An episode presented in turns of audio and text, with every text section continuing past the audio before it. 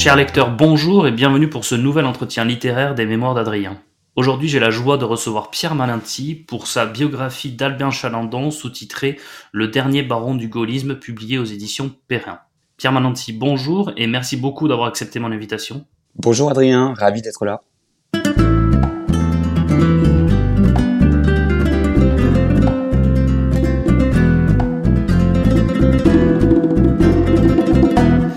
Pierre, tu étais déjà venu euh, pour euh, un épisode classique du podcast des Mémoires d'Adrien. Je me souviens, on avait parlé de littérature de l'imaginaire et des rapports entre la réalité et la fiction. Je rappelle que tu es historien, normalien et actuel directeur de cabinet adjoint de la ministre des collectivités territoriales et de la ruralité.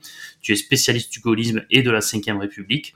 Et tu es l'auteur d'une histoire du gaullisme social qui avait paru chez euh, Perrin en 2021, pour lequel nous avions fait un article lors d'un entretien en, en commun.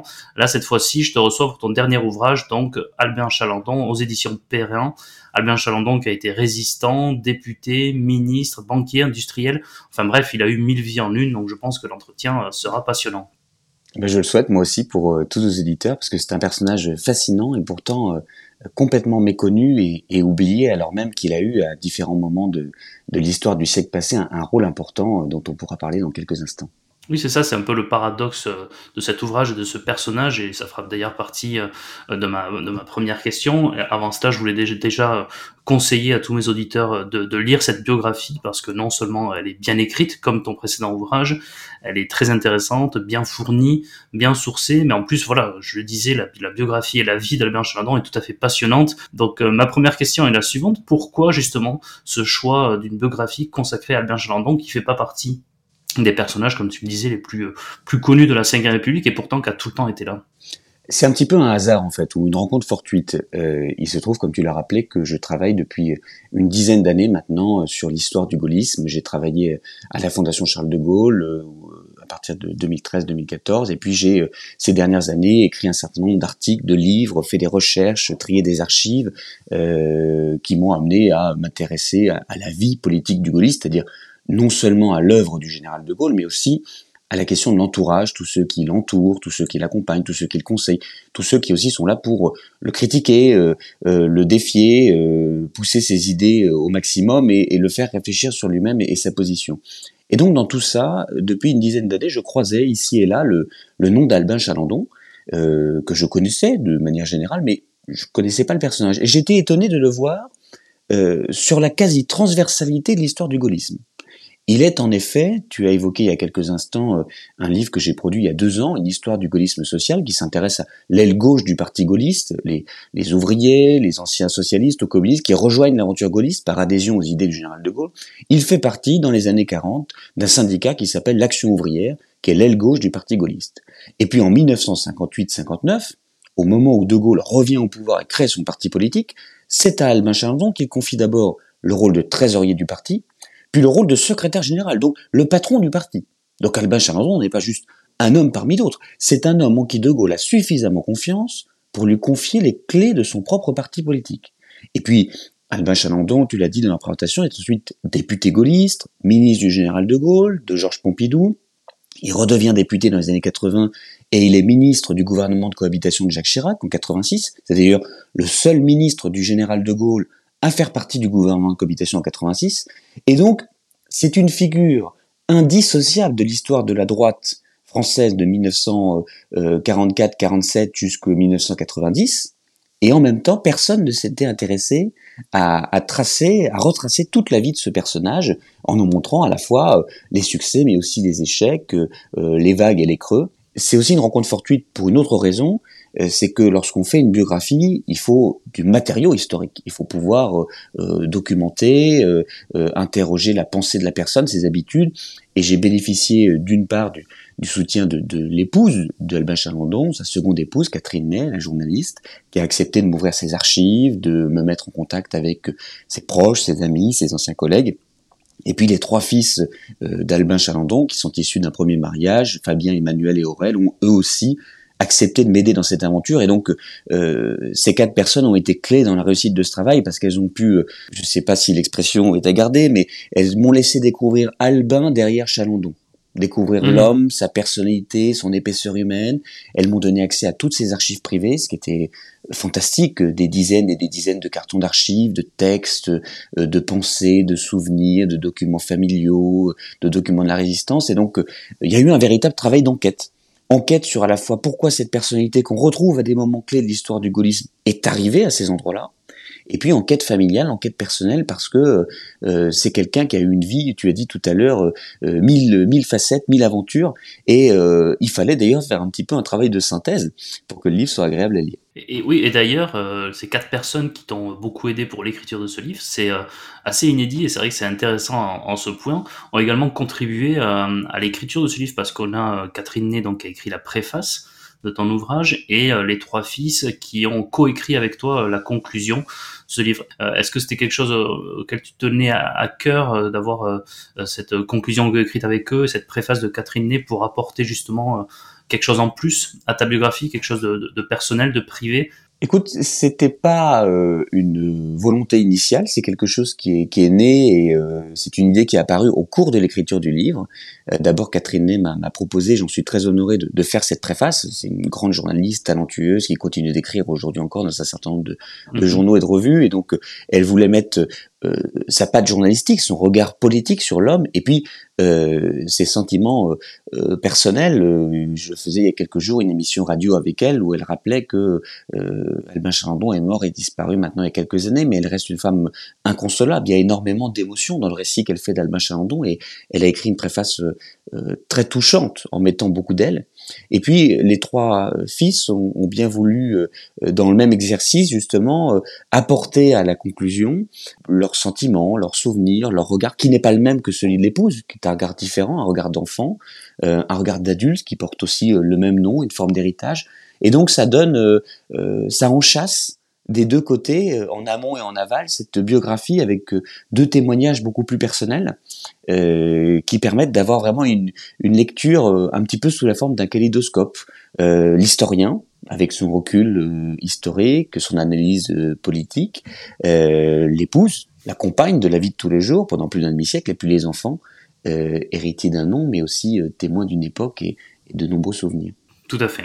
Alors on va rentrer maintenant dans, dans le cœur de, du sujet, dans la vie d'Albin Chalandon. Il a été résistant et il rejoint la, la résistance en 1943.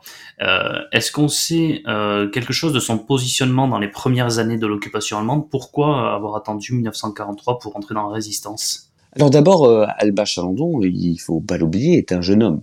Mmh. il est né en 1920. Il a donc 20 ans au moment du déclenchement de la guerre. Il ne sert pas, euh, il ne sert pas sous les drapeaux. Il passe d'ailleurs un concours, oui. concours de l'école normale supérieure, euh, qu'il ne peut finalement pas présenter puisque les Allemands entrent dans Paris. C'est un jeune homme qui, euh, bien entendu, déteste l'occupation allemande, se sent solidaire des premiers actes de résistance, mais n'a pas de relation avec les milieux de la résistance.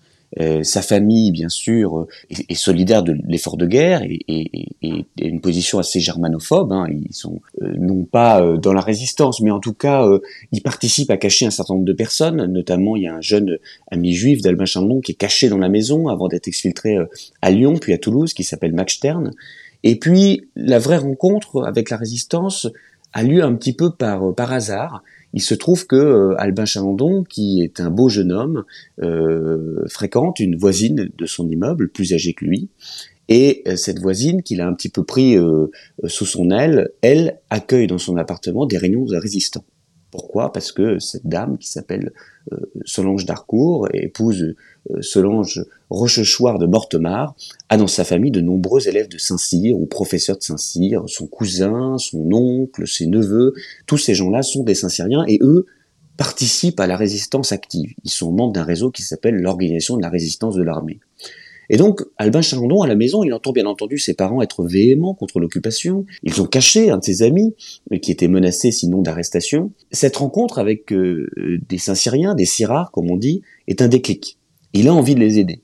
Et en même temps, eux, euh, ces Saint-Cyriens, ou ces élèves de Saint-Cyr, ces officiers pour certains, lui disent, mais tu, tu, es bien trop jeune, tu ne, même pas suivi de formation militaire, tu n'as pas pris les armes, et Albin Chalandon leur propose, c'est ce que je raconte dans le livre, de recruter pour eux des jeunes élèves dans les classes préparatoires au concours de, Saint-Cyr. c'est comme ça que se passe en 1943 cette entrée dans la résistance, avec ce rôle qu'Albin Chalandon a d'abord un petit peu de, rabatteur, de jeune dont il entendrait euh, le désir de, résister, de combattre l'occupant. Pourquoi attendre 1943 Pour répondre précisément à ta question, parce que cette mise en branle du réseau de résistance de l'ORA, et notamment des CIRA, a lieu en particulier en 1942. Pourquoi? Parce qu'à la fin de l'année 1942, les Alliés débarquent en Afrique du Nord, hmm.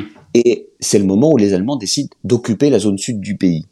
Et donc ceux qui résistaient euh, sporadiquement ou par la parole ou de manière cachée, il y a un, un, effet de grossissement des réseaux de résistance fin 42 début 43 parce que euh, l'espèce de statu quo qu'il y avait eu en 40 où on avait perdu la guerre, le pays avait été coupé en deux, cesse d'être dès lors que les Allemands occupent la zone sud et que toute la France est occupée.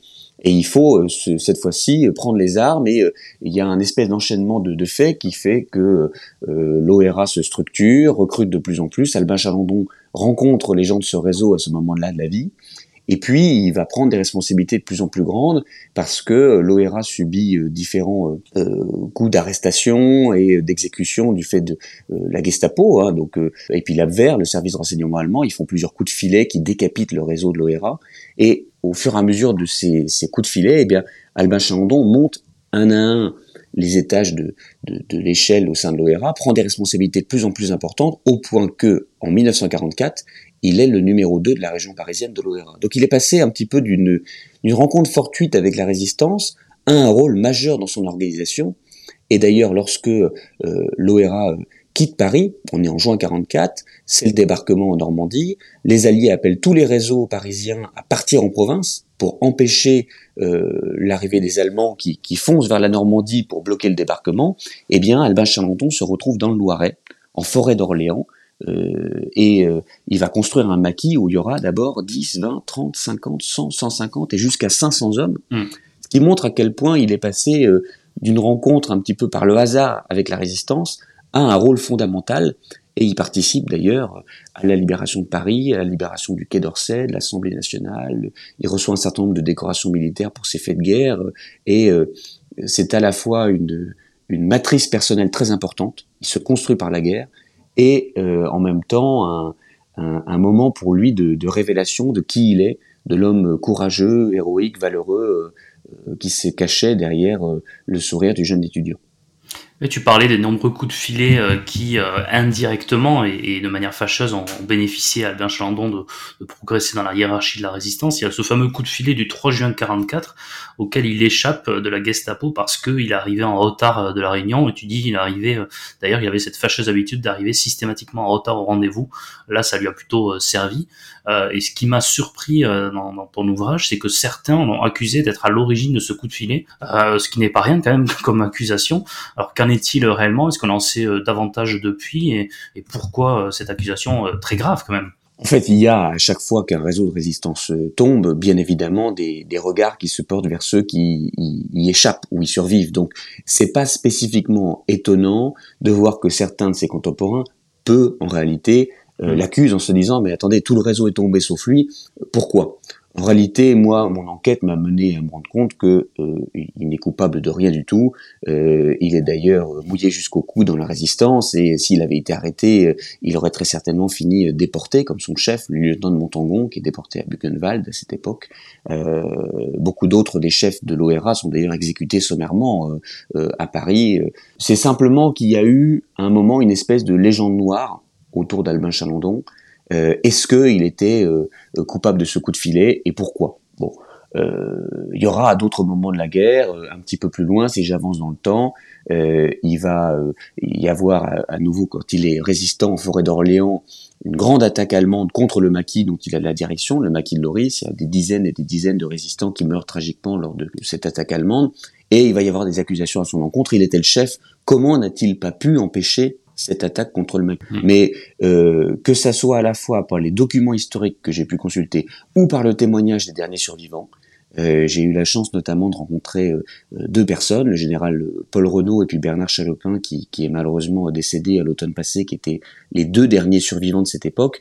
Et que ça soit par les documents historiques ou par ces derniers témoins, tout tend à prouver qu'il a eu un comportement non seulement courageux, mais aussi loyal et, indiscutable dans son soutien à la France libre.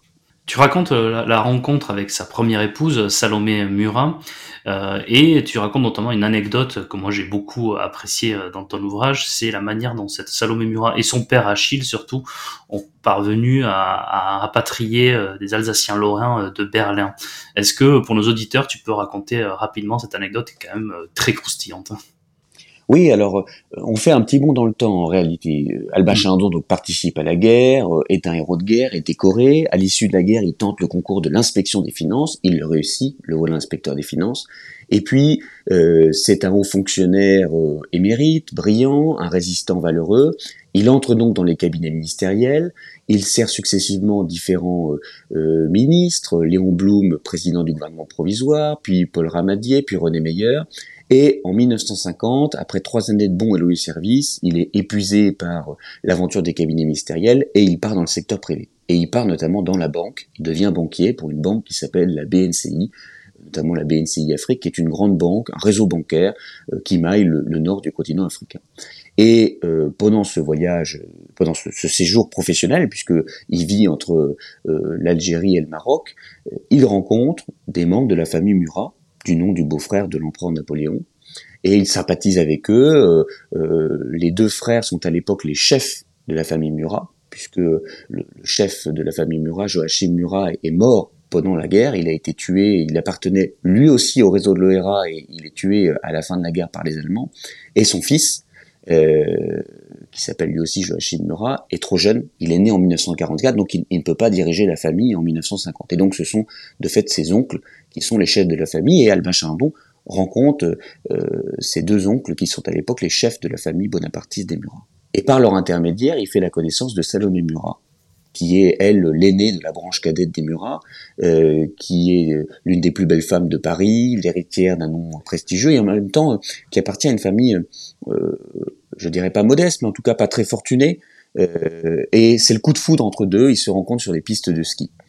Et parmi les choses qui les rapprochent, il y a bien sûr le lien de la famille Murat avec la résistance et donc la disparition du, du, chef de la famille Murat dans un acte de résistance à la fin de la guerre, mais il y a aussi euh, l'engagement personnel d'Achille Murat, le père de la princesse Salomé, le prince Achille Murat, et de la princesse Salomé Murat, euh, dans l'immédiate après-guerre, dans le rapatriement des Alsaciens lorrains. On est en 1945, la guerre se termine, il y a eu pendant la guerre ce qu'on a appelé les malgré nous, c'est-à-dire ces Alsaciens et ces Mosellans qui ont été recrutés de force par les Allemands pour servir sur le front de l'Est, en Russie, sous l'uniforme allemand. Et à la fin de la guerre, évidemment, ces Français, ces Alsaciens et ces Mosellans veulent rentrer dans leur foyer et, disent aux armées qui les arrêtent, nous sommes Français, nous voulons rentrer en France. Mais d'un autre côté, euh, les Russes qui les ont fait prisonniers disent, messieurs, vous vous battiez sous l'uniforme allemand contre nous.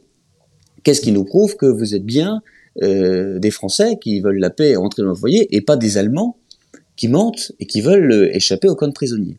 Et donc il y a, après la guerre, en 45-46, un certain nombre de, de négociations entre le gouvernement français qui veut faire rapatrier les siens et le gouvernement russe qui dit nous avons dans des camps de prisonniers euh, des Allemands sous uniforme allemand.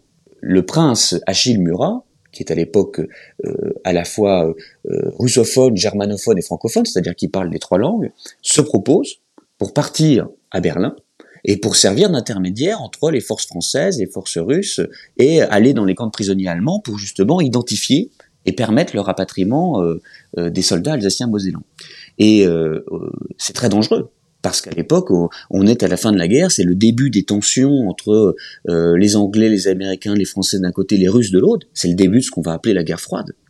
Et donc, lui parcourt la frontière d'un côté et de l'autre, et au début, on se dit, qu'est-ce que c'est que cet officier français qui vient avec sa fille, à l'époque, elle est à la Croix-Rouge française, qui vient dans les camps de prisonniers allemands pour chercher qui sont les Français injustement retenus prisonniers dans des camps russes. Et il y a deux anecdotes qui sont amusantes. La première, c'est que euh, très rapidement, un, officier français qui se rend dans la zone d'occupation russe de Berlin, ça attire l'œil des autorités russes. Et donc, il est reçu par le, maréchal russe commandant la zone soviétique de Berlin, et euh, il se présente en disant je suis le prince Achille Murat. Et l'autre lui répond euh, camarade, il n'y a plus de prince en Union soviétique. Ici, nous sommes tous camarades, nous sommes tous égaux. Et donc le prince Achille Murat, qui n'est pas là pour euh, pour se battre, qui est là pour sauver des Français, si vous voulez.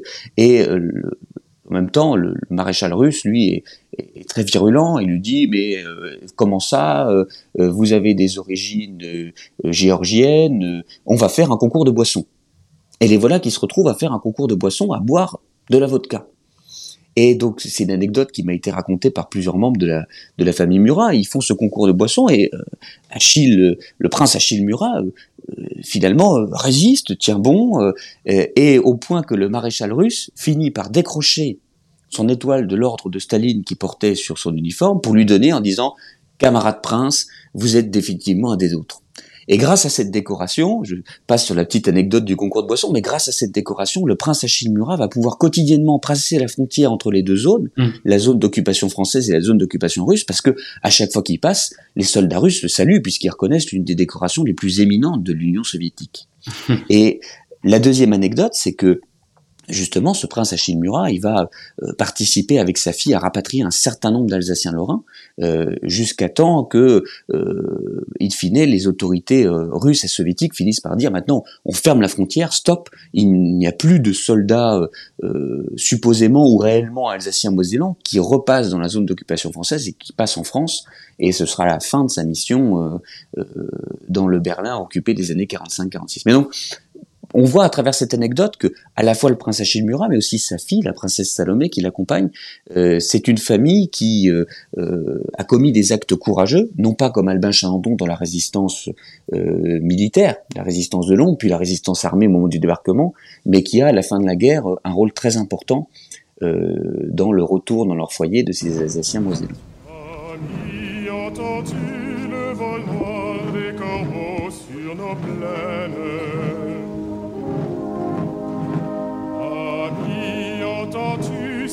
Sourds du pays qu'on enchaîne. Poètes, partisans, ouvriers, paysans, c'est l'alarme. Ce soir, l'ennemi connaîtra le prix du sang et des larmes.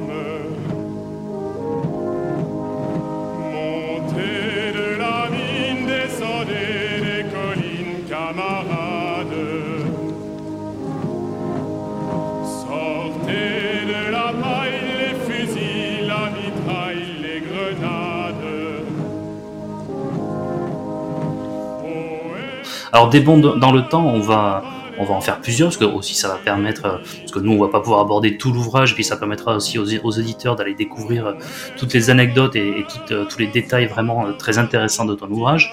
On file en 1958, en mai 1958, lors du retour au pouvoir du général de Gaulle et on sait dans quelles circonstances, dans quel contexte.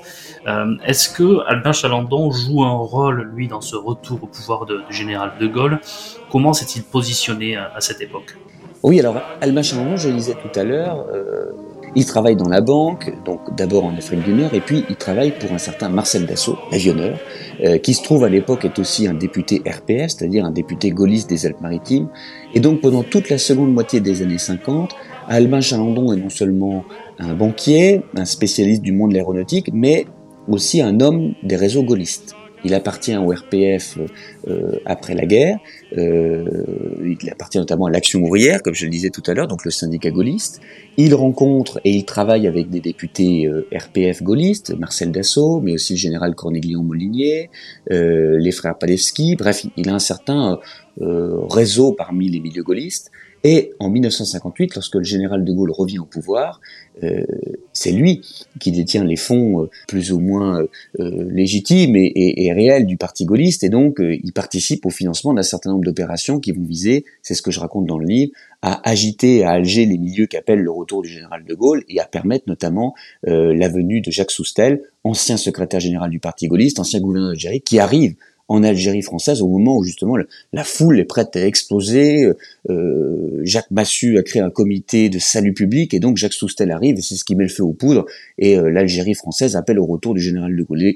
Albin Chandon joue donc un rôle euh, éminent, central, parce que euh, il était à l'époque la main sur les, capitaux dans euh, cette agitation de mai 1958. Et en même temps, c'est une des énigmes d'Albin Chalandon. Il ne profite pas de ce rôle pour s'inscrire parmi les premiers euh, euh, grands chevaliers, grands barons du gaullisme. Il a un rôle assez ténu et il faut même attendre euh, l'automne 1958, c'est-à-dire plusieurs mois après que le général de Gaulle soit revenu au pouvoir, pour qu'il accepte de participer à la fois à l'organisation des élections législatives et surtout qu'il accepte le poste de trésorier du parti gaulliste, ce qui va, euh, à partir de cette époque et pour très longtemps, euh, euh, nourrir une réputation d'homme des réseaux occultes, d'homme des réseaux de financement secret des partis politiques et notamment de la famille gaulliste. Dans les années 60, il a échappé à plusieurs attentats de l'organisation de l'armée secrète euh, et notamment, il y a une anecdote, euh, peut-être qu'on laissera des, les éditeurs aller découvrir cette anecdote digne d'un film de James Bond où il échappe à un attentat euh, en ski,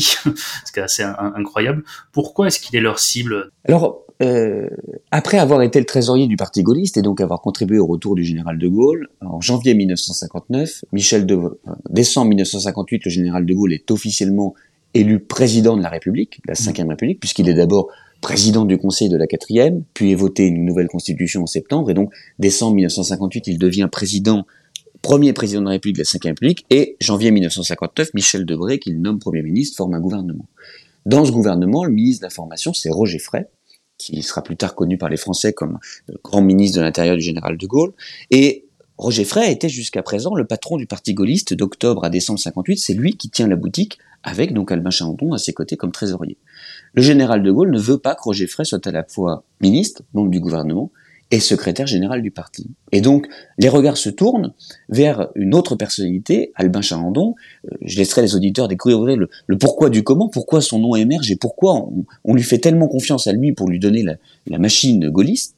Et donc, Albin Chalandon est le patron du parti. Il est le patron du parti à une époque très compliquée. 1959-1960, c'est le moment où le général de Gaulle après avoir être revenu au pouvoir à l'appel de l'Algérie française, subit la guerre, lance un certain nombre de plans, le plan de Constantine, le plan de Châles, et en même temps, euh, progressivement, en dépit du je vous ai compris, va euh, aller vers l'abandon de l'Algérie française en permettant d'abord le référendum sur l'autodétermination, puis les accords d'Évian en 1962 qui mettent fin à la guerre et qui amènent à l'indépendance de l'Algérie. Et donc, il y a une ambivalence qui est très compliquée pour les dirigeants gaullistes à l'époque, puisque De Gaulle joue sur une certaine ambiguïté. Ambiguïté entre le soutien à l'Algérie française, c'est grâce à elle qu'il est revenu au pouvoir, et euh, entre d'un autre côté une volonté de ne pas euh, poursuivre une guerre dans laquelle de très nombreux Français euh, meurent, qui n'est pas comprise et acceptée par l'opinion publique en métropole, et donc Albin Chalandon, en tant que chef du parti gaulliste, se fait le défenseur de, des politiques publiques menées par le général de Gaulle, et appelle notamment à organiser un référendum laissant les Algériens décider eux-mêmes de leur avenir, veulent-ils rester dans la zone d'influence française et veulent-ils rester des départements français, puisqu'à l'époque ils sont des départements français, ou veulent-ils devenir indépendants et euh, prendre seuls euh, la route vers un avenir nouveau? Et les défenseurs les plus ailés de l'Algérie française, ceux qui refusent justement ce, ce chemin vers l'indépendance algérienne, vont se réunir au sein d'un mouvement qui s'appelle l'Organisation de l'armée secrète, l'OAS, mm. et euh, l'OAS va organiser tout un tas d'attentats contre le général de Gaulle et les gaullistes, notamment celui qui est le plus connu, l'attentat du Petit Clamart, lors de laquelle la voiture générale de Gaulle euh, reçoit un certain nombre d'impacts de balles. Et Albin Chalandon, en tant que grande voix du gaullisme, en tant que patron du parti gaulliste, et en tant que personnalité euh, non pas soutenant l'indépendance algérienne, c'est plus ténu que ça, mais en tout cas euh, euh, soutenant la position du général qui veut laisser les Algériens libres de décider leur avenir, qui est la même chose, mais euh, avec une petite nuance quand même dans le positionnement personnel, Albin Chalandon va être l'objet d'un certain nombre d'attentats, j'en raconte plusieurs dans le livre. Tu l'as dit, effectivement, une échappée euh, en ski digne d'un film de James Bond, c'est très bien trouvé et tu as raison. Euh, plusieurs attentats à la bombe, à l'automitrailleuse, et donc euh, il va échapper à tout ça parce qu'il est devenu la cible pour l'OAS et pour une certaine frange du parti gaulliste, il est un des liquidateurs de l'Algérie française. C'est un mhm. des hommes qui veut abandonner l'Algérie française. Et c'est une image qui va le suivre pendant très longtemps parce que il va d'abord perdre son poste de secrétaire général du parti. Tant il y a un tel niveau de détestation à son égard que il est obligé de quitter ses fonctions et le général de Gaulle est obligé de le remplacer. Donc c'est dire à quel point euh, euh, la haine, y compris au sein même du parti gaulliste, euh, est forte. On est obligé de le, changer, de le faire quitter ses fonctions. Et pendant très longtemps, jusque 1967, il va avoir du mal à revenir dans l'aventure politique du gaullisme, parce que justement, à chaque fois qu'il revient et on se dit, mais attendez, ce garçon est brillant, c'est un résistant, c'est un banquier, il a contribué à la création du parti gaulliste, au retour au pouvoir du général de Gaulle, à chaque fois cette espèce de réputation de liquidateur de l'Algérie française va l'empêcher de revenir. Euh, jusque 1967 où, euh, au gré d'une candidature spontanée, culotté, on pourrait même dire. Il se présente, alors même que le Parti gaulliste n'a pas encore donné ses investitures, il dit voilà, je serai le candidat du Parti gaulliste. Je suis d'ailleurs soutenu par le député sortant Michel Maurice Bokonowski, qui était un ministre du général de Gaulle, qui dit oui, c'est mon poulain, je le soutiens. Tout le monde est un peu pris de court.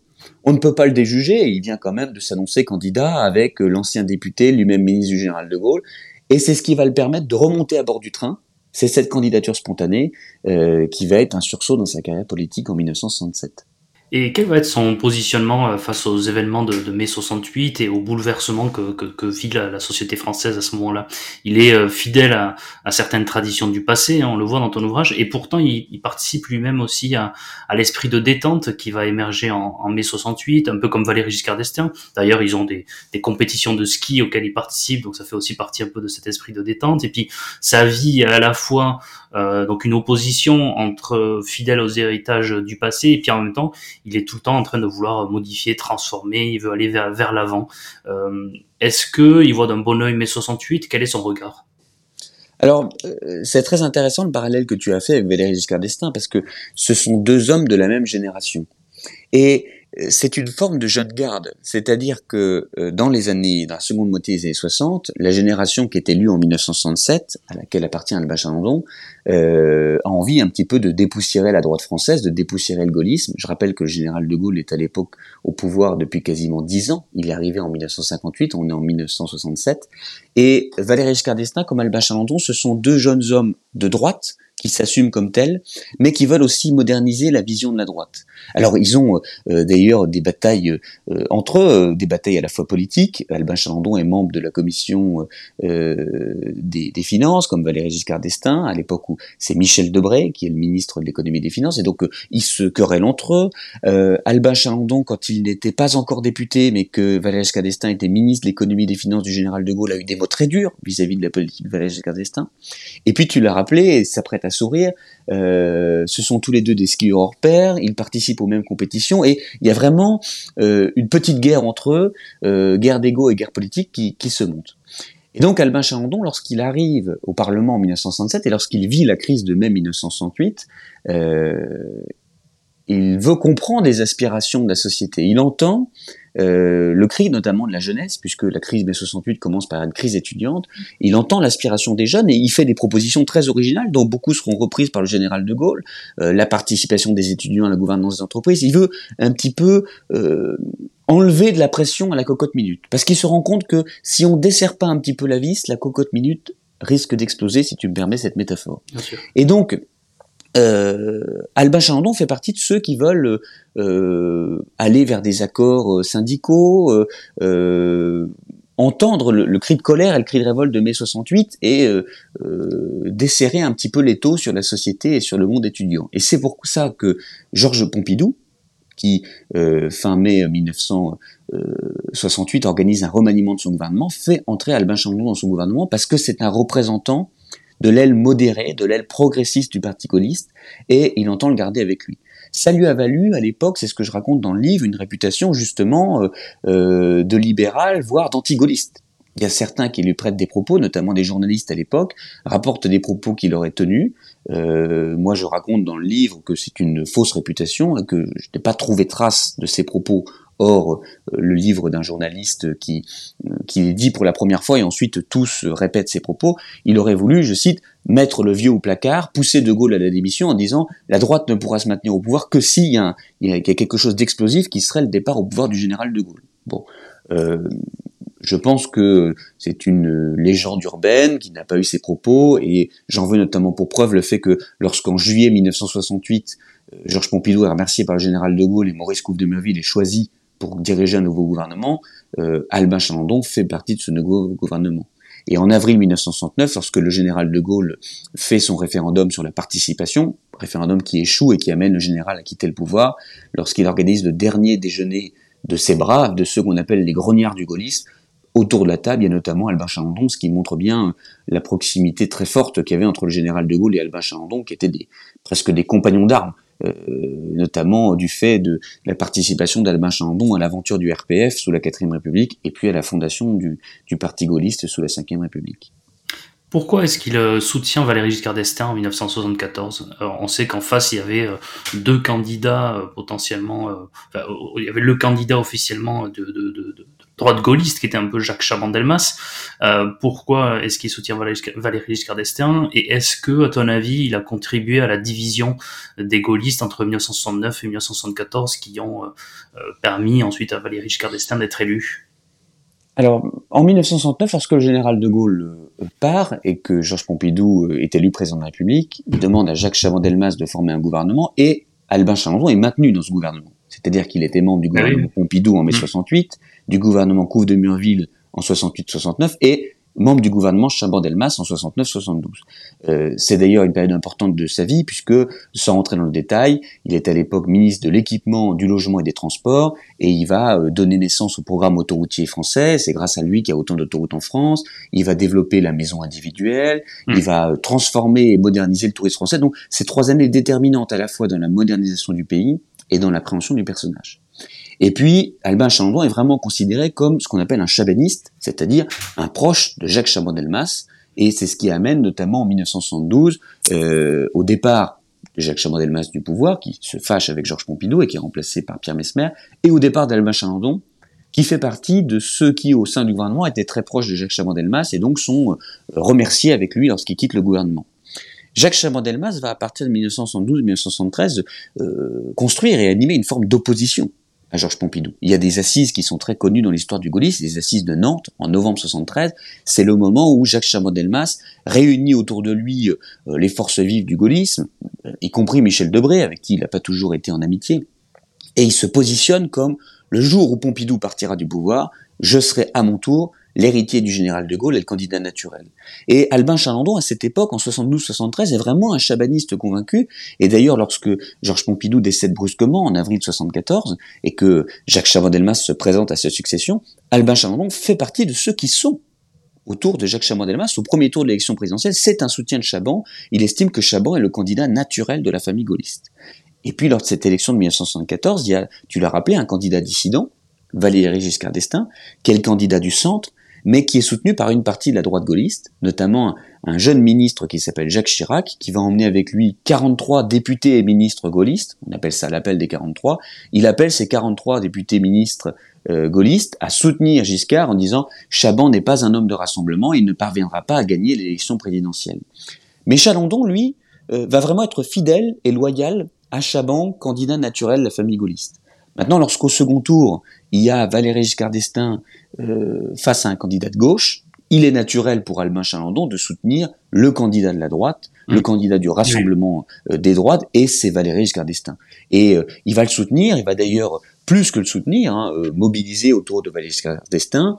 Il va même participer lorsque Valéry Giscard d'Estaing est élu et choisit Jacques, Jacques, Chirac comme Premier ministre, il y a une délégation de gaullistes qui est envoyée auprès de Jacques Chirac. Bon, euh, vous étiez parti avec une partie des gaullistes soutenir Giscard, mais euh, maintenant que vous êtes le Premier ministre, n'oubliez pas de quelle famille vous venez, et assurez-vous que la famille gaulliste continue de peser au sein du gouvernement et des postes. Et qui on envoie négocier avec Jacques Chirac? On envoie notamment euh, Jacques Chaban-Delmas et euh, Albin Chalandon à ses côtés. Donc ça montre que euh, Albin Chalandon est vraiment considéré comme une des grandes voix et un des grands noms y compris dans la négociation entre Giscard et les gaullistes euh, à partir de 1974. Et puis, euh, ça ne va pas marcher pour lui. Il est considéré justement comme trop proche de Chaban. Et donc, il n'aura pas les fonctions auxquelles il prétendait en 1974, en 1975. Euh, il pense même à un moment je le raconte dans le livre et euh, les auditeurs découvriront pourquoi si euh, ils ont la, curiosité d'acheter le livre et de lire ces pages en particulier qui sont très croustillantes. Il pense à un moment être l'homme justement de la réunion entre toutes les tendances. Il a soutenu Giscard, il est proche de Chirac, en même temps il a soutenu aussi Chaban et c'est un, un, gaulliste et un chabaniste historique. Il pense pouvoir devenir le secrétaire général du parti gaulliste parce qu'il est l'homme de la réconciliation et Chirac va l'en empêcher. Il est trop dangereux pour lui. Il va le mm. maintenir à l'écart. Et ça marque pour lui, en 1976, une forme de, euh, de désintérêt, de dégoût, on pourrait même dire, pour la politique. Il s'y investit euh, euh, passionnément et il y a mis beaucoup d'énergie depuis plus de 15 ans. Et il a un petit peu le sentiment que la politique ne lui rend pas, qu'il n'arrivera plus à percer, que depuis son départ du gouvernement en 72, il est tenu à l'écart des affaires politiques et c'est le moment où il se dit peut-être qu'il est temps d'engager une autre vie et il va notamment se tourner en 1977 vers le privé. Oui, tout à fait. Et pour terminer sur son parcours euh, politique, tu l'as dit, hein, il a été ministre euh, de, la cohabitation en, en, 1986, de 1986 à 1988. Alors, de fait, il n'était pas là euh, dans le gouvernement de 1993 à 1995. Mais est-ce qu'on sait de quel camp il était plutôt le, le partisan lors de la scission entre les baladuriens et les chiraciens en 1995 alors non, ça fait partie des, des, des énigmes, des énigmes d'Alba Chalandon. Euh, il s'est tenu assez à l'écart de ce duel fratricide à droite. D'ailleurs, sa position est assez euh, délicate. Je rappelle qu'il est membre du gouvernement de Jacques Chirac en 86-88, comme tu l'as dit. Euh, il participe dans les années 40-50 à l'aventure du gaullisme social. On mm. pourrait donc se dire que euh, il rejoint le camp de, de Philippe Séguin, des séguinistes, euh, le discours de Chirac sur la fracture sociale, et donc il y aurait quelque chose qui pourrait assez naturellement le porter euh, vers Jacques Chirac. Et en même temps, euh, il a à l'époque quitté la vie politique depuis 1988, donc euh, ça fait maintenant plusieurs années qu'il s'est retiré. Il dirige une entreprise de textile. D'ailleurs, ses rapports avec le gouvernement, c'est ce que je raconte dans le livre. Il est l'un des grands chevaliers français du textile et il va travailler avec le gouvernement de cohabitation de 93-95 pour que le gouvernement soutienne le, secteur textile français. Et il va se tenir à l'écart de cette euh, joute entre deux droites. Donc il est difficile de, il est difficile de savoir quel a été son positionnement réel à cette période. La voix drôle de voix, profonde et saccadée. La voix qu'on écoutait tout bas, les portes bien fermées. La voix qui racontait une France à ton goût, moi. Quand elle va se taire, je te parie sans sous. Ouais, le nom drôle de nom, écrit sur l'ouragan. Quatre murs de l'horizon, claquant comme un slogan. Ce nom qui te parlait de chez toi, de chez nous. Ouais ce nom qui chante clair, je te parie sans sou que tu le regretteras, tu le regretteras, tu le regretteras beaucoup. J'aimerais bien qu'on aborde maintenant un petit peu son gaullisme. Euh, en effet, euh, j'ai remarqué dans ton ouvrage euh, plusieurs expressions euh, à propos de son gaullisme et qui ne sont pas anodines selon moi. On en a dit euh, qu'il était gaulliste pragmatique. Jacques de Montalet l'a accusé de défendre un gaullisme mou. le journaliste Viançon Ponté a dit que c'était un gaulliste d'efficacité. Page 155, tu le qualifies de gaulliste pompidolien ou encore de gaullisme de réalisme. Euh, Mesmer et Debré, eux, ils voient un giscardo-gaulliste. Donc tout ça en fait un gaulliste un peu particulier. Avant de, reprendre la parole en prêt et, d'exprimer certaines choses qui me font douter euh, de son gaullisme, en tout cas dans les idées, mais davantage dans la forme et dans la manière de, mener la, politique et de mener sa carrière. Quel type de gaulliste était-il et selon toi était-il vraiment gaulliste? Alors, c'est finalement la différence. Était-il gaulliste ou était-il gaulien? Oui. Si tu me permets ce, ce, ce petit, euh, ce petit jeu sur l'adjectif. Quelle différence je fais entre les deux mots? Gaulien, c'est ce qui se rapporte au général de Gaulle lui-même. Mm. Gaulliste, c'est ce qui se rapporte aux idées du général de Gaulle. Et donc on voit bien que le parcours politique d'Albin Chandon est définitivement gaulien. C'est un compagnon de route du général de Gaulle. Son parcours politique n'est pas forcément tout le temps gaulliste, puisqu'il a fait des choix que d'autres gaullistes historiques n'ont pas fait. Alors, euh, d'abord, euh, l'entrée d'Albin Chandon en politique, en 1947-1948, c'est une entrée par De Gaulle. Il rejoint l'homme de Gaulle et pas le parti. Et il faut rappeler que c'est une époque à laquelle il est conseiller du président du Conseil des ministres, ce qu'on appellerait aujourd'hui un Premier ministre, qui est Paul Ramadier. Hein, donc il, a travaillé avec euh, Léon Blum, avec les socialistes à Matignon, et le voilà qui rentre au RPF du général de Gaulle. Donc euh, c'est un homme euh, issu d'un milieu de droite, bourgeois, catholique, mais qui travaille pour les socialistes et qui se retrouve dans le parti gaulliste classé à droite après la guerre. Donc la seule euh, sa seule entrée dans la vie politique du gaullisme est déjà une énigme en soi où il est plus gaullien, rattaché à la personne du général de Gaulle, que gaulliste, rattaché à ses idées.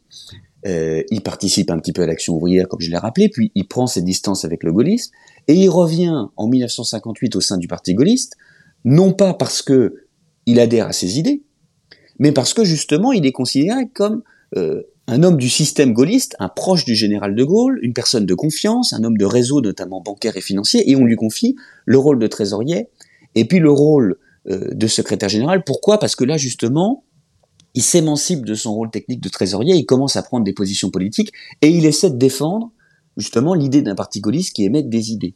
Et ça, c'est assez euh, incroyable, c'est que en 1958-59, Albin Chalandon est le promoteur d'un parti politique comme boîte à idées du gouvernement, ce qui est une idée assez moderne. Mmh. Est-ce que euh, le parti euh, politique de la majorité présidentielle est là pour compléter les idées du gouvernement ou est-ce qu'il est là pour simplement le soutenir? On voit qu'on a déjà en 58-59 cette idée, est-ce que le parti gaulliste est là pour suivre et soutenir le général de Gaulle, quoi qu'il en dise, ou justement pour émettre des différences, des idées différentes? Et c'est là, pour la première fois, qu'il est gaulliste, parce qu'il incarne le parti et il incarne un certain gaullisme. Il essaie de faire vivre les idées du général de Gaulle. Donc là, on passe du soutien du général à l'incarnation du gaullisme. Et puis, 1961, il quitte euh, le, secrétaire général du parti, je l'ai dit, en raison de son différence avec euh, les tenants de l'Algérie française, il prend un petit peu de distance avec la vie politique, il revient en 1967, sur ce coup de théâtre en se présentant en candidat, euh, en candidat euh, spontané. Il entre au gouvernement en 1968, il y reste en 1968-69 et à chaque fois, il n'est pas l'homme d'une tendance, Albin Chalandon. C'est pas un représentant d'une famille c'est un historique. Il était au RPF il était le secrétaire général du parti. C'est euh, un homme qui a une, qui a des idées à foison sur l'industrie, sur euh, le secteur hôtelier, sur les transports. Et donc, on voit bien que c'est un technicien du gaullisme plus qu'un tenant d'un des camps politiques au sein de la famille, là où d'autres grands noms du gaullisme, des Debré, des Chaban, des Fred, des Focard, sont des hommes qui ont, un lourd bagage politique et qui incarnent une certaine vision politique du gaullisme. Et euh, d'ailleurs, en 72, quand il est remercié du gouvernement, alors qu'il a été secrétaire général du parti, député, ministre, donc il a une stature qui lui permettrait euh, d'exister très fortement au sein du parti. Il n'existe pas parce que c'est pas un homme de bande, c'est pas un homme de clan, c'est pas quelqu'un qui a constitué autour de lui une chapelle politique du gaullisme. C'est quelqu'un qui a toujours existé par lui-même presque seul au sein de l'aventure politique du gaullisme. Et quand il revient en 86, quand il redevient, donc il a été patron d'Elf de 77 à 83, le pétrolier, euh, le pétrolier d'État. C'est ce fameux parcours dans le privé que j'évoquais tout à l'heure. Il revient en politique en 84 en critiquant la gauche au pouvoir, notamment sur euh, le débat sur l'école libre et puis euh, la question d'un référendum. Quand il revient en 1986 en politique, il est élu député puis devient ministre du gouvernement de Jacques Chirac. C'est pas parce qu'il est l'incarnation d'une certaine voix au sein de la famille chiracienne ou du RPR, c'est parce que son histoire personnelle, son parcours, son compagnonnage avec le général de Gaulle fait que cet homme est l'incarnation lui-même du gaullisme. Et donc, euh, il est à la fois fidèle à un ensemble de principes, de traditions, une certaine image du général de Gaulle. C'est un homme, vous ne le verrez jamais ou vous ne l'entendrez jamais critiquer le général de Gaulle, parce que il est gaullien profondément euh, dans sa peau, dans son ADN, c'est un fidèle du général de Gaulle. Et en même temps, gaulliste, point d'interrogation, effectivement, je suis d'accord avec toi, euh, d'où toutes ces formules euh, que je reprends pour certains à mon côte, que je rapporte de la bouche euh, d'autres, que ça soit Debré, Mesmer, des journalistes comme Viançon Ponté ou Montalet que tu évoquais tout à l'heure. certains justement critiquent son agilité intellectuelle et politique à à transformer et à définir le gaullisme différemment à des grands moments de sa vie. Donc il a été définitivement gaullien, aucun doute, gaulliste, c'est une appréciation euh, euh, personnelle et, je vais terminer sur une question euh, pour les auditeurs et que, je me pose moi-même. Peut-on vraiment qu'est-ce que le gaullisme? Soit le gaullisme, c'est soutenir De Gaulle dans son action, dans sa vie et son action, et donc évidemment, il a été un gaulliste. Mais dès lors que général de Gaulle disparaît en 1969 quand il quitte la scène politique, puis en 1970 lorsqu'il décède, qu'est-ce que le gaullisme? Qui est en droit de définir le gaullisme? Euh, difficile de répondre à cette question et donc difficile de dire Albin Chalandon a-t-il été gaulliste après 1970 C'est un peu à l'appréciation de, de chacun. Alors je, vais me permettre de, de, répondre brièvement en reprenant certains éléments euh, de ton ouvrage. Euh, gaulliste, pour moi, par exemple, c'est ne pas être défenseur d'une supranationalité européenne, comme il a été. Euh, gaulliste, par exemple, ce n'est pas affirmer la volonté d'une conscience européenne ou être favorable à l'élection au suffrage universel de l'Assemblée des communautés européennes. Ou encore gaulliste, et, et là c'est j'étais encore plus surpris par ça, euh, c'est ne pas instaurer un régime dans lequel le pouvoir du président et le pouvoir du Parlement sont indépendants l'un de l'autre et s'équilibrent euh, Gaulis, c'est ne pas être favorable à la proportionnelle. Voilà. Par exemple, tout ça, c'est des réponses par la négative. Mais euh, et là, c'est un peu la. Je reprends ma casquette d'ancien enseignant de droit constitutionnel que j'ai été. j'ai été très surpris lorsque je connais les idées du général de Gaulle euh, et lorsque et pourquoi il a créé la Cinquième République, d'avoir lu certains. Et en même temps, et là, je, excuse-moi, je, je, suis un peu long peut-être, mais en, même temps, euh, gaulliste, c'est euh, comme lui lors de la passation de pouvoir entre Power et Pompidou, respecter Alain Power lorsqu'il le salue d'un mouvement de tête alors que beaucoup le, le méprisent ou le ou l'insultent, en tout cas son véhément à son égard, c'est le respecter. Euh, gaulliste, c'est euh, dénoncer, alors le, terme est fort, mais le totalitarisme administratif d'une haute fonction publique sclérosée. C'est l'efficacité, c'est le pragmatisme, et lui, les contraintes administratives, bah, c'est vrai que ça, a l'air de l'embêter.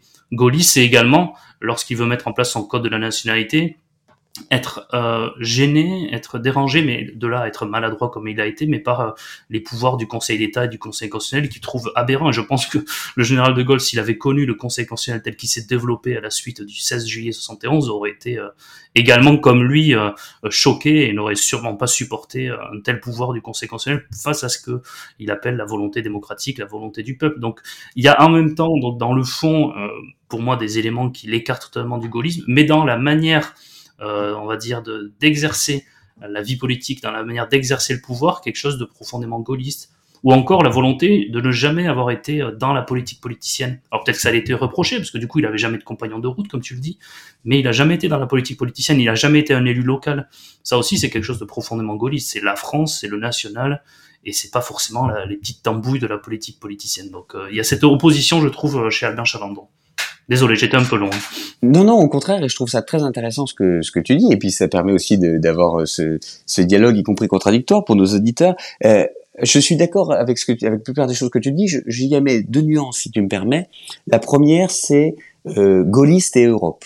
Euh, c'est vrai que euh, le général de Gaulle était pour une Europe des nations, était un opposant à la supranationalité. Je suis complètement d'accord avec ça. Il est vrai aussi que au moment où il y a eu le, vote sur l'élection des communautés européennes au suffrage universel, quelqu'un comme Olivier Guichard, dont on ne peut pas questionner le gaullisme, a soutenu cette élection euh, euh, au suffrage universel. Il est vrai que quand on a eu euh, le débat sur Maastricht, alors que le camp du gaullisme était par définition derrière des gens comme Séguin et Pasqua qui se sont battus contre ce traité de Maastricht, tu as quelqu'un comme Chaban-Delmas, dont le gaullisme n'est pas questionnable, qui lui est favorable au traité de Maastricht. Donc c'est là où il est difficile. Sur ce sujet, du coup, il est questionnable sur le sujet. Il est complètement questionnable sur ce sujet. Et d'ailleurs, euh, c'est amusant parce que quand il y a ce traité de Maastricht, tu as des gens qui disent mais le général de Gaulle était pour une France forte dans le monde et la France sera forte à travers l'Europe et qui, qui utilisent ce prétexte pour défendre l'Europe telle qu'elle se constitue à l'époque et d'autres qui à l'époque, Séguin, Pasqua, c'est un des grands objets de mon premier livre sur le gaullisme social qui va jusqu'à cette trajectoire vers le, le séguinisme et puis la naissance du courant souverainiste français, euh, disent mais non, euh, le respect du gaullisme et euh, l'ADN du gaullisme, c'est cette souveraineté des nations, c'est l'Europe des nations et donc le, le, refus de la supranationalité européenne. Donc c'est amusant parce que la question qu'on peut se poser sur Albin Chandon, dont personne ne questionne le compagnonnage au général de Gaulle, mais dont on peut s'interroger sur la fidélité à certaines idées gaullistes après, se pose aussi sur d'autres grands noms et grands barons du gaullisme, Jacques Chaban-Delmas, Olivier Guichard, dont on peut se dire, ont-ils été, dans les 20 ou 30 ans où ils ont continué à être des hommes politiques après la disparition du général de Gaulle, est-ce que euh, leur réaction à l'actualité politique est un pragmatisme, et donc au fond c'est la politique du général de Gaulle, de grands principes, mais un pragmatisme, une politique des circonstances, ou au contraire ont-ils dévoyé l'esprit du gaullisme? Et c'est notamment, euh, il y a Albin Chalandon prend une position à un moment en faveur d'une alliance entre la France et les États-Unis, et l'Union des jeunes pour le progrès, euh, qui est un des clubs des jeunes de droite, euh, à l'époque s'époumonne en disant mais attendez comment peut-on se réclamer du gaullisme et vouloir faire l'alliance avec les États-Unis là où le général de Gaulle s'est toujours battu pour une grande voix de la France dans le monde? Ça c'était le premier des deux petits trucs que je voulais dire. Et le deuxième et ça ça pourra peut-être intéresser certains de tes auditeurs, euh, c'est il y a des pages très amusantes. En tout cas, moi, j'ai pris euh, beaucoup d'intérêt à, creuser cela et à l'écrire et à le raconter dans le livre sur le Conseil constitutionnel. Albin Chalandon, ministre de la Justice, garde des Sceaux, dans les années 86-88, se pose des questions sur le rôle et la place du Conseil constitutionnel en France, et notamment dans l'élaboration de la loi, la politique de nation, euh, des débats que j'ai entendus pour certains à la télévision, euh, BFM, CNews, d'autres chaînes télé, euh, il y a quelque temps au moment de la réforme des retraites. Donc, cet extrait de, et ce passage du livre est vraiment passionnant sur le Conseil constitutionnel et, et c'est une thématique que moi j'ai beaucoup étudié également lorsque je, je rappelais j'étais enseignant en droit constitutionnel et c'est, je rappelle hein, le Conseil constitutionnel qui à la base selon les mots de Michel Debré lui-même je crois était devait être juste le chien de garde de l'exécutif, vérifier que le Parlement ne sorte pas du domaine de la loi, donc protéger l'exécutif. Il est petit à petit à partir des années 70 devenu euh, presque une véritable juridiction et encore plus depuis 2008. Mais c'est vrai que Albin Chalandon, dès les années 80, s'interroge sur la place euh, du Conseil constitutionnel, sur sa place dans, dans, dans, la vie démocratique et c'est tout à fait euh, passionnant et ça lui est reproché. effectivement, parce qu'il mm. a des mots un peu maladroits, mais il a un, vrai regard de visionnaire sur ce sujet. Il, pose une phrase, je ne l'ai pas, je l'ai pas en tête, mais les, lecteurs du livre la retrouveront, qui, qui, qui, qui, dit, qui se dit, mais arrivera-t-on un jour à un moment où des députés euh, expression de la souveraineté populaire élus par le peuple voteront une idée et où le Conseil constitutionnel la censurera? Mmh. Et euh, effectivement, on est à une époque en 86-88, c'est la cohabitation, la gauche est au pouvoir, la gauche euh, pardon est à l'Élysée et la droite est au pouvoir à Matignon, et la droite va mettre en œuvre son programme d'action, notamment un certain nombre de réformes de la justice pour Albin Chalandon. Euh, je rappelle pour ceux qui nous écoutent qu'il a créé le premier parquet antiterroriste. Parmi les grandes modernisations qu'a porté Albin Chalandon, et l'opposition de gauche au Parlement va systématiquement déposer des recours auprès du Conseil constitutionnel pour faire censurer les lois de la droite. Et c'est ce qu'explique à l'époque cette colère d'Albin Chalandon qui dit mais attendez, où est-on? Le Conseil constitutionnel, comme tu l'as rappelé, tu, m'excuses de paraphraser l'ex-professeur de droit, mais tu l'as très bien dit, euh, le Conseil constitutionnel est là pour vérifier si euh, la loi telle qu'elle a été votée respecte bien euh, l'esprit de la Constitution. Et Albin Chalandon s'inquiète d'un dévoiement politique où au prétexte de l'analyse de la loi et du champ d'action de la loi, il y aurait des arbitrages euh, sur le, sens de la loi, sa portée, son périmètre. Et euh, très franchement, c'est quelque chose que beaucoup des textes d'Albin Chandon méritent d'être relus aujourd'hui. Il écrit par ailleurs un livre dans les années 80 qui s'appelle Qui tout double, euh, dont les derniers chapitres sont fascinants, où il s'interroge sur la génétique, la place de la télévision dans la société, la quête, la conquête de l'espace. c'est des débats, franchement, qui valent le coup d'être relus, des mots qui valent le coup d'être relus 40 ans après. Il avait pour certaines choses euh, un regard très prophétique sur l'avenir de la France. Alors, ce qui est intéressant dans ton ouvrage, c'est que tu n'éludes pas la question des affaires qui ont entouré euh, la vie de, de, de, de, Albin Chalandon. Tu les évoques toutes, tu les interroges, et c'est vrai que c'est très intéressant à, cet aspect-là.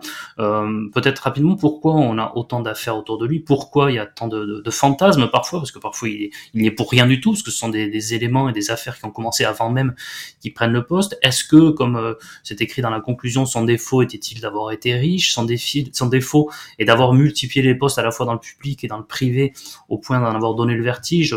Quelques exemples, directeur de la Banque nationale pour le commerce et l'industrie, chargé de développer la banque publique, comme tu l'as dit, BNCI au Maghreb, il a été directeur général de la banque d'assaut euh, Pothèse. En même temps, il était donc euh, secrétaire général de, du parti gaulliste, il a été au Conseil économique et social, enfin bref, je pourrais faire toute la liste, donc ça, ça en donne presque le vertige, mais, est-ce que tout ça, ça a également participé aux fantasmes et aux, aux multiples accusations d'affaires qui ont entouré euh, sa vie? C'est vraiment quelque chose d'important on le voit les affaires, qu'à chaque fois qu'il revenait sur la vie publique, à chaque fois qu'il prenait de l'importance, ou c'est quelqu'un qui en, quelques mois revient dans la vie publique, ça c'est assez incroyable et ça, aussi c'est un côté un peu bulldozer gaulliste, il arrive à revenir très rapidement et puis pourtant à disparaître également aussi rapidement. Oui, alors d'abord, moi quand j'ai fait ce livre, y compris en accord avec la famille, Catherine Ney et ses trois fils que j'évoquais tout à l'heure, mais aussi toutes les personnes euh, qui ont accepté d'être interrogées. Euh, euh, j'ai pu rencontrer certains des derniers ministres de son époque, André Pierre Méhaignerie, beaucoup de témoins d'époque ont accepté de, témoigner. Je pense à l'ancien président Nicolas Sarkozy, Gérard Longuet,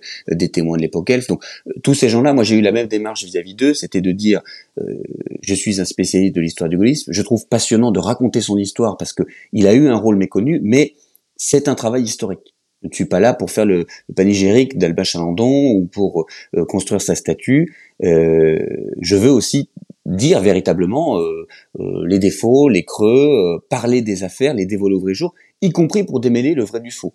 J'en prends un exemple, l'affaire dite des avions renifleurs. Euh, qui est une affaire qui se passe dans les années 70-80. Elf Aquitaine, le pétrolier d'État, achète pour plusieurs centaines de millions de francs le brevet d'une machine qui détecterait le pétrole embarqué à bord d'un avion, ce qui fait que les avions renifleraient le pétrole, tout ce nom d'affaire des avions renifleurs. Euh, il a très longtemps euh, traîné cette réputation sulfureuse, euh, une responsabilité dans cette affaire, alors que, c'est un des objets du livre, il arrive à une époque où le contrat a déjà été signé par ses prédécesseurs, il écrit à Raymond Barre, Premier ministre, en disant Écoutez, tout ça m'a l'air louche. On lui répond Ça n'est pas à vous de vous en occuper. Votre prédécesseur, même s'il a quitté ses fonctions, va garder le lien avec ses ingénieurs fantasques.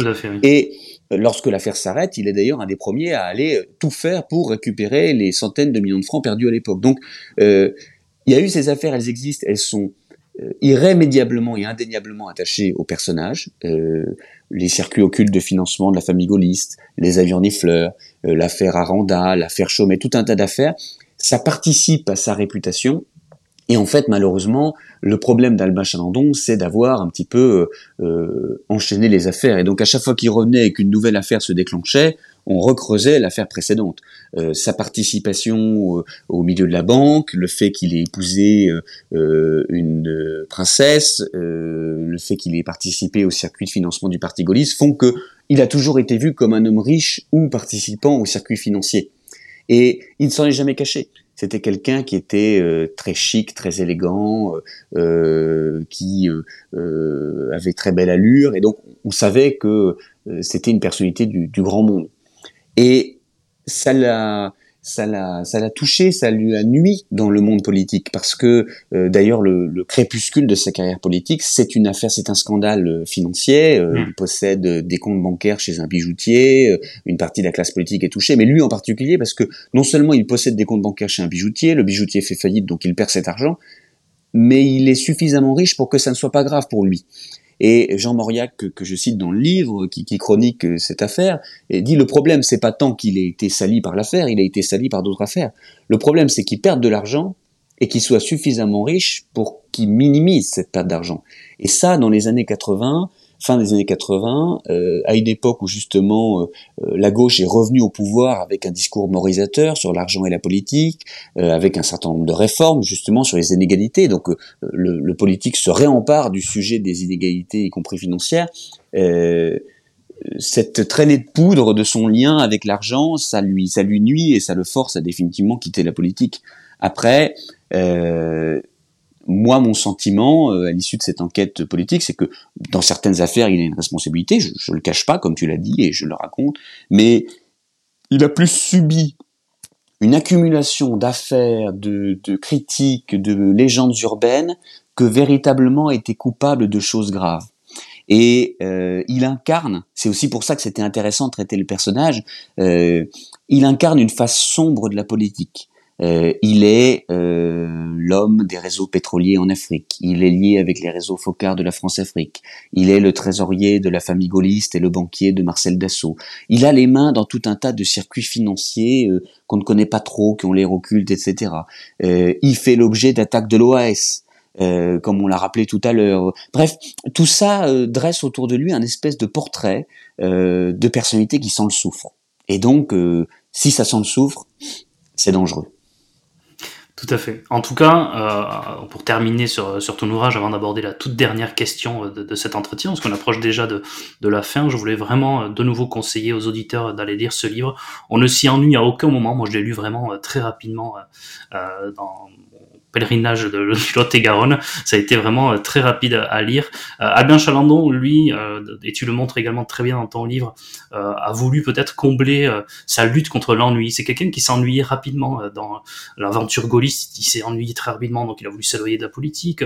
Au Palais Bourbon, tu le montres très bien à deux, trois reprises. Il dit qu'est-ce qu'on s'ennuie ici sur les bancs du Palais Bourbon à l'Assemblée nationale. Il voulait vraiment tout le temps bouger, agir, être dynamique, et, et c'est ce que montre sa vie. Et quoi qu'on pense du personnage, il est fascinant et tu as réussi vraiment à montrer euh, cet aspect fascinant du personnage. Donc euh, bravo à toi et, je conseille vraiment d'aller lire ce livre qui est un excellent complément à ton premier ouvrage que je rappelle aussi, l'histoire du gaullisme social. Donc euh, félicitations pour la contribution que tu es en train de faire à, cette histoire gaulliste très riche et, que tu enrichis encore. Donc vraiment ravi de t'accueillir, ravi de t'avoir dans le cercle des mémoires d'Adrien. Bah, merci pour ces très bons compliments, j'en suis très touché et puis je remercie aussi tes auditeurs parce que je sais qu'ils sont nombreux à, voilà, à suivre à la fois mon compte Twitter où j'essaie de parler un peu d'histoire du gaullisme tous les jours et, j'espère euh, bientôt des lecteurs de, de, ce nouvel opus de mes travaux sur le gaullisme. Je l'espère aussi. Pour conclure l'entretien, comme pour chaque euh, entretien littéraire, euh, je t'avais demandé, et c'est la seule question que tu connaissais, hein, je le précise aux auditeurs, de venir avec trois ouvrages qui t'avaient marqué dans ta vie. Alors de ton précédent passage, on connaît un petit peu ton goût pour la littérature et, cette manière incroyable d'en parler, mais euh, je suis très curieux de savoir, je ne les connais pas, je suis très curieux de savoir euh, quels ouvrages tu as préparés pour cette émission. Alors j'ai essayé de réfléchir à trois, euh, trois ouvrages qui m'ont marqué et qui marquent aussi des, étapes ou des moments différents de, de ma vie. Euh, d'abord, le premier, je ne démords jamais de le conseiller à, des amis, à des connaissances, à des gens rencontrés, c'est 93 de Victor Hugo. c'est un livre qui pour moi a un sens particulier. Euh, je l'ai lu à 18 ans. C'est mon père qui me l'a offert et qu'il avait lui-même lu à 18 ans, donc il y avait une espèce de transmission familiale dans cette écriture. Euh, c'est un livre sur les loyautés, l'opposition des loyautés politiques aux loyautés familiales. C'est un livre qui se passe au moment de la Révolution. Euh, c'est une œuvre euh, brillantissime, extrêmement bien écrite, comme tout Victor Hugo, mais que, que j'encourage vraiment euh, les auditeurs à lire parce que c'est un livre qui n'a pas pris une ride, qui, qui mérite vraiment d'être lu, qui mêle des histoires qu'on croit au début différentes, parallèles et qui en fait se réunissent. Je n'en dis pas plus parce que je voudrais pas divulgacher, comme on dit, l'intrigue de ce livre magnifique, mais c'est un très beau livre qui par ailleurs a plusieurs niveaux de lecture et peut se lire et se relire et s'apprécier différemment en fonction des lectures. Moi, je l'ai lu à différents âges de la vie, je, je l'ai apprécié euh, euh, différemment entre ma première et, ma dernière lecture. Ça, c'est mon premier conseil. Euh, mon deuxième conseil, il est plus plus personnel, mais c'est une saga de livres que je sais que tu apprécies aussi et qui a marqué beaucoup de gens. C'est Le Seigneur des Anneaux de J.R.R. Tolkien. Bien sûr. je vais rester dans un univers familial. Cette fois-ci, c'est ma maman qui me l'a fait lire. Euh, parce qu'elle trouvait justement que c'était une bonne manière de m'encourager à la lecture en me faisant lire un livre de, de fantasy, de fantastique. Euh, ce qui me permet de redire, euh, je l'ai dit dans ta dernière émission, mais que pour les parents qui nous écoutent et qui se posent des questions sur les livres que lisent leurs enfants, euh, un enfant qui lit de la fantasy ou de la science-fiction, il lit. Mm. Et c'est le plus important.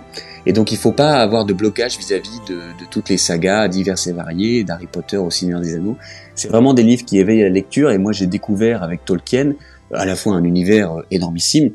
Les films l'ont popularisé, mais euh, euh, les livres sont magistraux, sont énormes. Tolkien, il, raconte beaucoup de ce qu'on appelle le lore en anglais, c'est-à-dire l'univers, les plantes, les lieux, et ça peut d'ailleurs freiner les débuts de la lecture de Tolkien, où il y a de, de très très longues pages de description de lieux, d'histoire, mais c'est un, c'est une saga, Le Seigneur des Anneaux, qui, qui, qui est magistrale et qui euh, est une source d'inspiration pour tellement euh, d'auteurs, euh, de films, d'écrits, et en tout cas moi qui m'a beaucoup marqué dans mon, dans mon goût de la littérature et donc plus tard dans mon goût de l'écriture, parce que c'est d'abord en lisant que j'ai que j'ai appris à que j'ai que j'ai voulu écrire et que j'ai ensuite appris à écrire. C'est ce qui m'amène aujourd'hui à ce livre d'histoire, mais j'ai d'abord commencé par des écrits plus romanesques. Donc voilà, Le Seigneur des Anneaux joue un rôle particulier. Et puis le troisième livre que je voulais conseiller dans un registre complètement différent, les trois voilà permettent de couvrir un champ large, euh, c'est une trilogie de romans policiers dont l'auteur est William G. Tapley, T-A-P-L-Y. C'est un romancier américain qui a écrit une saga euh, en trois tomes de romans policiers, euh, un petit peu pour ceux qui connaissent dans l'esprit de Jason Bourne, la mémoire dans la peau. Mhm. On suit un, on suit un, un monsieur, un pêcheur américain qui euh, se trouve à voir dans la petite ville où, dans laquelle il vit, dans l'Amérique profonde, euh, il y a un meurtre. Et il a des troubles de la mémoire, il se souvient pas toute sa vie et il se rend compte au moment de cette... euh, il y a une enquête policière, il a des réflexes, des réflexes un petit peu bizarres, comme si lui-même avait été dans la police par le passé, mais il a perdu la mémoire, il s'en souvient plus, et donc il y a, cette trilogie qui est très brillamment écrite, euh, un roman policier euh, comme on les aime, ça se lit euh, pareil, euh, c'est de- des romans de 200 pages, ça se lit tout seul, il n'y a pas besoin de s'y plonger, c'est très agréable, et c'est, ça fait partie des derniers livres que j'ai lus, donc je le recommande très chaudement à nos auditeurs. Bah, merci beaucoup. Ils seront ravis euh, de ce, de ce triple conseil euh, que je partage pour les deux premiers et que je découvre pour le troisième moi aussi. Donc euh, je me le note également. Et puis les, les auditeurs sont ravis de ton nouveau passage dans ce podcast. Ils avaient beaucoup apprécié ton premier passage, donc en espérant peut-être d'autres à l'avenir. Pierre, Avec grand plaisir. Pierre, il me reste vraiment à te remercier encore une fois d'avoir accepté cette invitation et pour cet entretien littéraire passionnant. Je rappelle le titre de ton ouvrage, Albin Chalandon, Le dernier baron du gaullisme, publié aux éditions Perrin. Eh, écoute, merci beaucoup euh, Adrien pour cette invitation. Merci aux éditeurs qui nous ont suivis tout au long de, de cette émission. J'espère que vous prendrez euh, plaisir à lire ce, ce nouveau livre et cette nouvelle enquête historique sur le sur le gaullisme. Et puis, euh, il me reste à vous dire à bientôt pour de nouvelles aventures. Gaullistes, évidemment. Merci Pierre, prenez soin de vous, lisez des livres et puis à très bientôt pour un nouveau chapitre des Mémoires d'Adrien. Au revoir. Bientôt.